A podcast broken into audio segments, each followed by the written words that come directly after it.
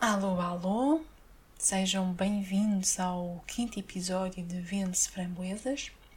Agora regressado do Alentejo, mas ainda de férias.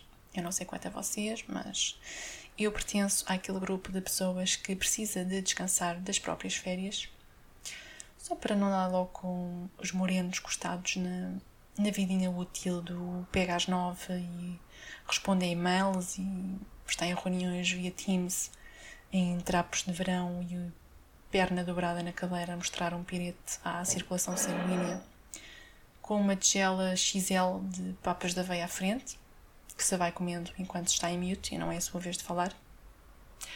É o meu registro em teletrabalho. Pronto, já disse. Agora também não vou dizer isto para o LinkedIn, parece mal, fica aqui só, só entre nós. Está-se a 2 de setembro de 2020, sim, estamos oficialmente em setembro. Setembro chegou e é para ficar, pelo menos durante 30 dias. Esse mês virgenzinho de novidades e recomeços e catálogos da Mr. Wonderful por todo lado. Essa marca de artigos de papelaria e quejandos todo em tons de pastel com estrelinhas e letra redondinha e pozinhos para lim-pim-pim com frases igualmente empasteladas, tipo agendas com os títulos Não há desafio que possa comigo, ou Faz com que esta semana tenha cinco cestas, ou A aventura está à tua espera. Tão insípido, não é? Devo dizer que não aprecio, não aprecio de todo. Mas eu acho que o problema, o problema aqui com esta linha de coisas para a escola esta abordagem à vida, acho que o português não, não é o idioma talhado para este tipo de frases, para dar ânimo e, e carisma. É demasiado polido para isso, eu acho.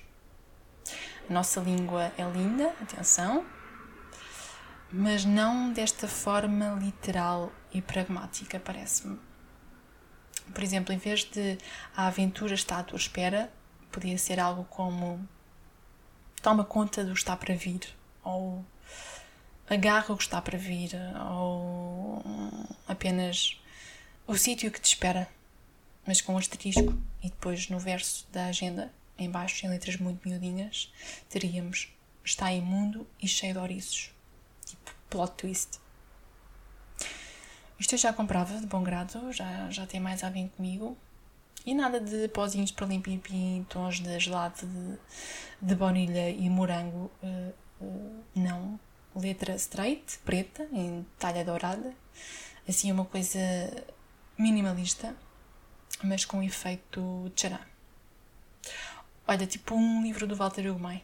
Pelo menos as edições antigas eram assim, em que tinham a capa toda dourada e o título em branco, em minúsculas, singelo, lindo, Pronto, fica aqui uma ideia de negócio de borla para uma possível marca, Mr. Wonderless, para pessoas que não se deslumbram facilmente com a vida. E é assim que começa este mês de setembro, eh, com belas ideias de cocó em talha dourada.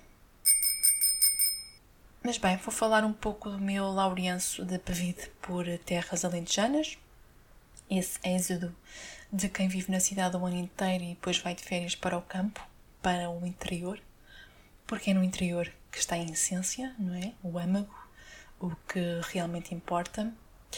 Ficámos hospedados em Mourão, mas andámos a estimular a economia por diversos pontos: Serpa, Beja, Évora, Redondo, Monsaraz.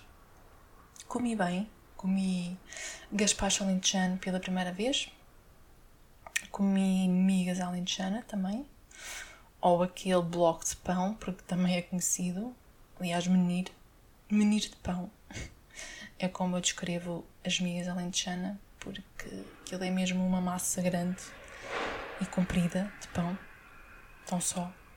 Consumimos cultura, eh, vimos as estrelas no Observatório do Lago Alqueva, ou Alqueva, que fica em Monsaraz. Foi espetacular para quem não sabe, eu não sabia, mas até acaba por ser um, um pouco lógico, o Alentejo é um ponto estratégico para observar o céu, porque tem geralmente quase sempre céu limpo e depois a própria tipologia das casas ajuda, porque são todas baixinhas, como sabemos, não é? Há uma horizontalidade típica, o que faz com que os candeeiros das ruas fiquem todos a incidir a luz para baixo, porque não é preciso que incidam para cima.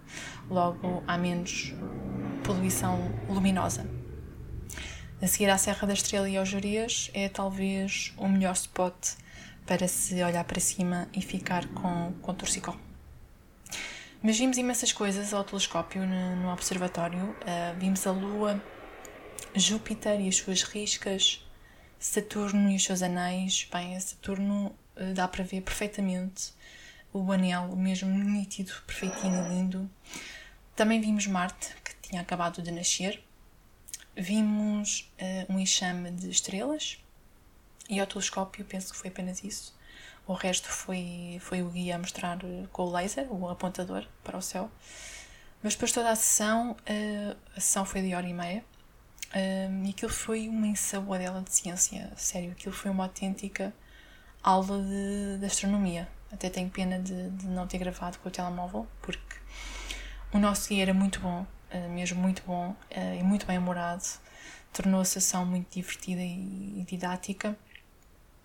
É curioso que até hoje ainda não sabíamos quem ele era, só sabíamos que se chamava Fred, porque, como devem imaginar, a sessão ocorre no exterior, em pleno breu, e ainda por cima estava tudo máscara, pelo que não sabíamos como é que era a cara do nosso guia. Mas ele foi espetacular, eh, contou-nos coisas interessantíssimas, eh, mostrou-nos diversas constelações que têm aqueles nomes estranhos, tipo Cassiopeia, a Ursa Maior, o Pégaso, que pelos vistos não tem cauda nem cabeça, mas alguém de alguma forma, depois de tomar LSD ou assim, percebeu ali um cavalo e achou que se devia chamar assim. Vimos também o Triângulo de Verão, com a estrela Vega, e mais duas que agora não me recordo o nome, mas que prefazem o triângulo, por isso é que se chama triângulo. Mas só vimos Vega porque as outras duas ainda não tinham nascido. Só, só nasceriam mais tarde, acho eu, umas horas depois da sessão. Ficámos a saber que Vega será a próxima estrela polar. Daqui a um, já não sei quantos mil anos 12, 13, uma coisa assim. É verdade, também há mandatos políticos lá no céu, ligeiramente mais longos dos uh, praticados aqui na Terra a estrela polar só reinará por mais uh, eh, 12 mil anos ou assim, depois será a Vega e depois será a polar novamente. Portanto, há estabilidade lá em cima, o investimento estrangeiro é mais do que recomendado e seguro. Ah, o guia também disse uma coisa que eu achei muito poética. Eu procuro sempre a poesia, estou sempre à procura dela. Já não sei a que propósito foi, mas ele disse que nós só conseguimos estudar a nossa galáxia, a Via Láctea, de dentro para fora. Ou seja, não nos conseguimos observar de fora. E que hum, os enxames de, de estrelas ajudam-nos uh, nessa tarefa. Estudar, ou seja, perceber uh, as nossas características uh, de ansiedades, porosidades, calosidades e por aí fora. No final da sessão ficamos com um excelente souvenir, que foi uma fotografia da Lua tirada pelos nossos telemóveis. Um guia aponta o telescópio para a Lua e depois tira uma foto com cada um dos telemóveis das pessoas presentes diretamente ao olho do telescópio. E fica assim uma grande chapa de, da superfície da Lua. Eu coloquei no Instagram, por isso podem lá ver se tiverem curiosidade. De resto, foi tudo giro. O preço, o preço por adulto para ir ao observatório é de 15 euros, o que eu acho perfeitamente eh, justificado. E a ciência. E está feita a minha composição, as minhas férias de verão.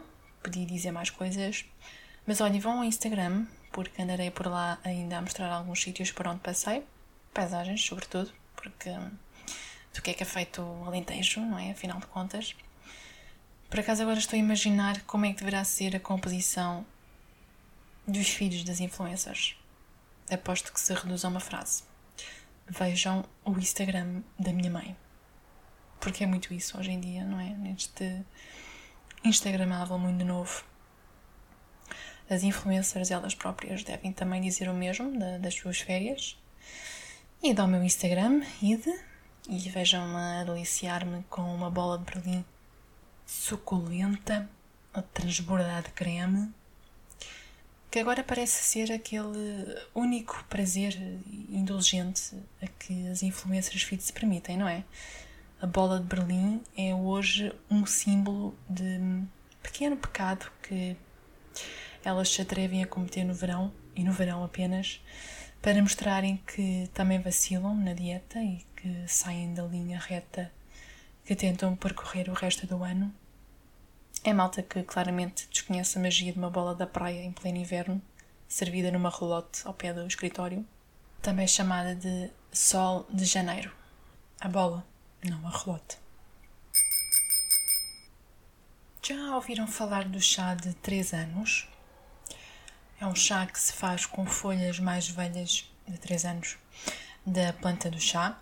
Eu nunca provei, só acho mesmo curioso o nome, porque queria falar-vos do café de 3 dias, que é um hábito que eu agora estou a implementar na minha rotina, que é só beber café de 3 em 3 dias. Portanto, o princípio não é bem o mesmo que o do chá de 3 anos, só estou a usar o nome. Mas olhem, por acaso hum, calhou a deixar de beber café todos os dias, nestes dias ausentes em que estive de férias. Eu tinha o hábito de beber um todos os dias de manhã, depois do pequeno almoço. Mas nestas férias só bebi passados alguns dias em que, em que não bebi e soube-me muito bem. Tão bem que eu rapidamente decidi instaurar a regra de agora só beber de 3 em 3 dias. Gosto de dar este significado às coisas, a pequenos atos, hum, como por exemplo o ato de beber café, e assim potenciar os seus benefícios, que estão apenas na minha cabeça, mas é quanto basta para eu me sentir bem e sentir aquela sensação repleta de bem-estar com que se fica logo após beber um café. Peço desculpa, estou com soluços. Um, experimentem, pode ser que retirem mais prazer assim. Eu descobri que retiro. É como aquelas festinhas só com. festinhas. Festinhas só com as pontas das unhas dos dedos da, da mão no antebraço, que eu gosto muito que me façam e deixa-me arrepiada. Mas só vale depois de muito tempo sem o fazer. Não, não posso fazer isso todos os dias, por exemplo, porque não é, não sabe da mesma maneira. Não me arrepio, não é a mesma coisa. Ou pode ser simplesmente o princípio dos pequenos momentos de prazer da vida, pequenos deleites que têm um tempo próprio e muito fugaz para serem gozados. Chega de fumar foi o que decidiu Maria Vieira em mais um suicídio intelectual que de resto já lhe é panágio. Eu vou também dizer chega de falar por hoje. Também já pratiquei o meu suicídio intelectual da semana. Tchau, tchau. Até para a próxima semana e beijinhos à mãe. Tá, tá.